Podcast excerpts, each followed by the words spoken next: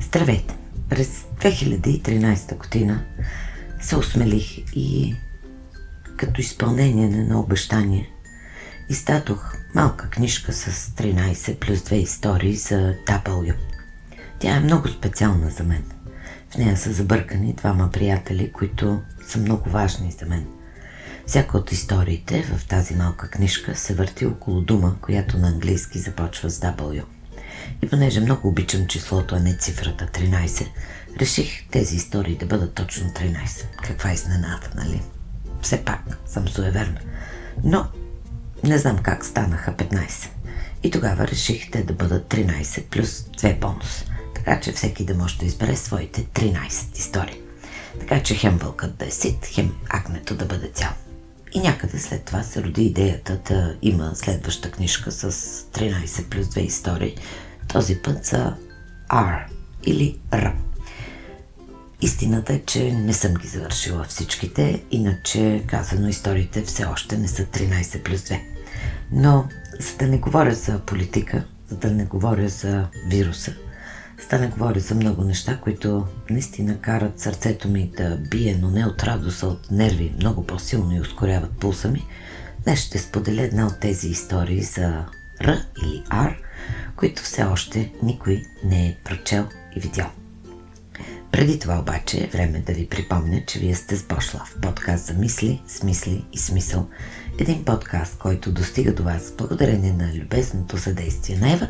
Този път епизодът е монтиран близо до морския бряг. И така, вие ще сте първите слушатели, защото няма да сте читатели, а слушатели, на една от историите за буквата Р.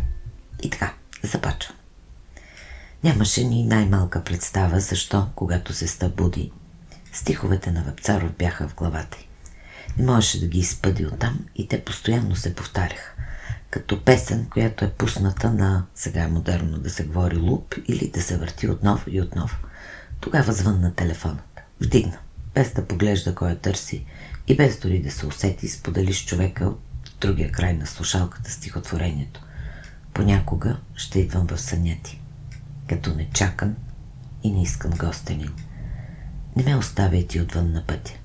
Вратите не залоствай. Ще влезна тихо. Кротко ще приседна. Ще впере поглед в мрака да те видя. Когато се наситя да те гледам, ще те целуна и ще си отида. Думите свършиха. И двамата замълчаха на телефона. Другият, от другата страна на слушалката, наруши мълчанието, опитвайки се да разбере причината за лиричното настроение на Бойка. Тъй като самата тя нямаше никакво логично обяснение, си измъкна с нещо от сорта на «Знаеш, че обичам Вапцаров» и продължи разговора по същество. Срещнаха се по-късно през деня. Той продължаваше да иска да разбере какво е имала предвид с стиховете, но независимо от неговата упоритост, Отговор така и не получи. Бяха заедно от години. Планираха да заживеят под един покрив на семейни начала, както е модерно да се казва.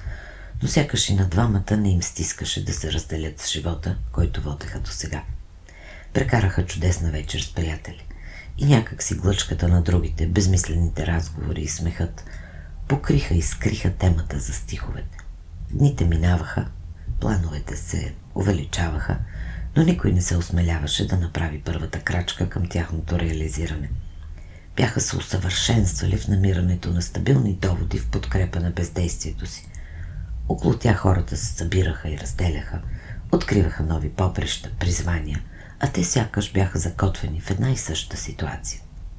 Или обстановка, както е модерно да се казва сега. Според приятелите им това бе една от причините да бъдат така заедно и толкова дълго. Всички смятаха, че си приличат като две капки вода, но не като предаването, а наистина и няма други, които заедно да представляват толкова съвършенно цяло.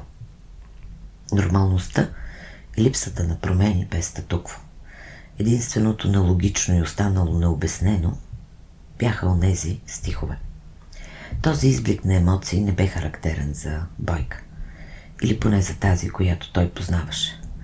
Желанието да получи отговор на въпроса не му даваше мира. Бе се превърнало в мания, с което успяваше да я вбеси при всяка тяхна среща. И така хармонията помежду им вече бе възможно единствено и само в присъствието на други. Защото темата за онзи сутрешен разговор по телефона не бе възможна. Междувременно, Бойка започна да чете книги за себеоткриване. Изкупи каквото можа от книжарниците. Непрекъснато се ровеше в мрежата за още и още. Искаше да опознае себе си, за да намери и отговор на въпроса. Самата тя не мислеше, че го знае. Това я владяваше наистина много повече, отколкото факта, че той се бесяваше при мисълта, че тя знае отговора, но не иска да му го каже.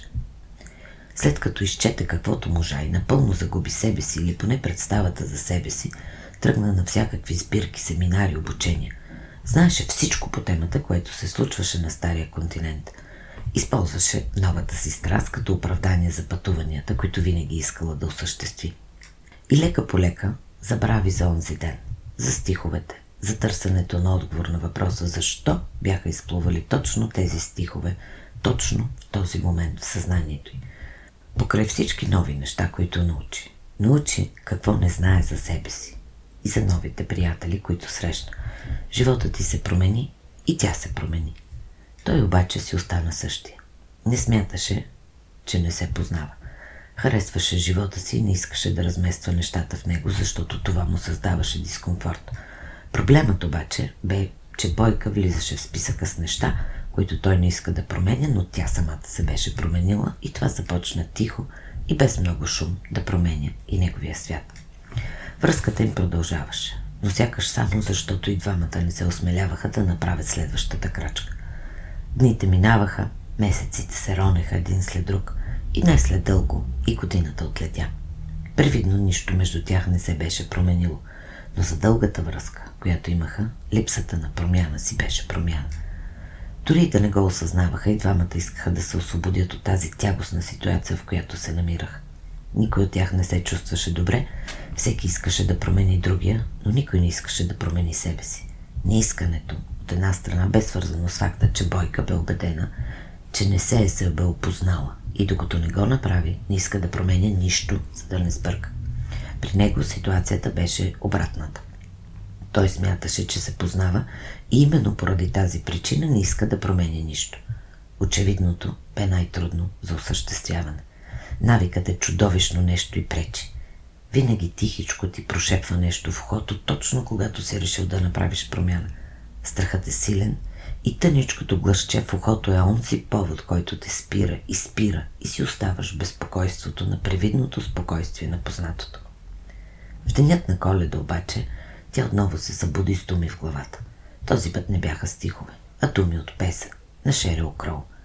И по някакво странно стечение на обстоятелствата той отново звънна в този момент, преди думите да успеят да изкочат от главата й. Не беше родена през ноември 1963 година. Важно е да се уточни, защото ще чуете коя е песента. И вместо да каже «Ало», тя започна да пее. Run, baby, run, baby, run, baby, run. За разлика от предния път, отсреща никой нищо не я попита. Въпреки, че говореха по модерни телефони, тя сякаш усети как някой пуска слушалката. И в главата си видя как тази същата слушалка тъжно виси на шнура. Не чу онзи безчувствен звук на прекъснат разговор, но го усети дълбоко в себе си. И точно в този момент започна да вижда себе си, да се открива и да разбира. Продължаваше да държи телефона с надеждата той да се върне. Искаше и се да се върне, да й каже нещо и всичко да си бъде като преди. Този път обаче той наистина избяга. Този път той, а не тя, усети нуждата да промени всичко около себе си и в себе си. Скри се от нея, защото се наслаждаваше на откритието си. Бе разбрал себе си в нова светлина. Искаше да избяга със все сила от онзи, когато на времето харесваше. Знаеше, че е време да направи промяна и да отиде в Мексико. Винаги го е искал, но някак си не си го е признавал. Сега нямаше как да, да отлети за там, защото когато тази история се случва, коронавирус няма и полетите са възможни. Бойка, въпреки всичките курсове за себеопознаване, Не можеше да се намери след този несъстоял се телефонен разговор. Искаше да намери следа, по която да тръгне, за да го открие. Такава обаче нямаше. И един ден, докато отваряше почтенската котия, където през последните години откриваше основно сметки, видя страхотна картичка от Мексико. На гърба прочете все неща, които знаеше. Но имаше нужда да препрочете. На нея пишеш. Избягах, както ми каза. Благодаря ти. Сам нямаше да събера смелост. Сега вече знам и защо беше стихотворението. Защото наистина аз понякога ще идвам в съня ти. Добре, сега е време да ви кажа, че можете да ми предложите думи с R или R, за които да напиша истории под приятното слънце на плажа, ако успея да стигна до плажа. Можете да чуете и песента на Шерил Кроу. Може да направите и още толкова много други неща. Разбира се, можете и да потичате. Това винаги успокоява. А след това може да се върнете във Фейсбук, в страницата на Бошлав и под публикацията да споделите своята любима дума с R или R. Изборът на буква е случайен и разбира се няма нищо общо с факта, че името на моята майка започва с Р. Можете, разбира се, и да споделите подкаста с приятели, за да станем повече и заедно да вървим напред. Разбира се, аз няма да избягам от вас. Надявам се, ако вие решите да избягате в Мексико, да продължите да слушате Бошлав, защото той върви най-добре с приятели. Благодаря ви, че бяхме заедно. Обичам ви.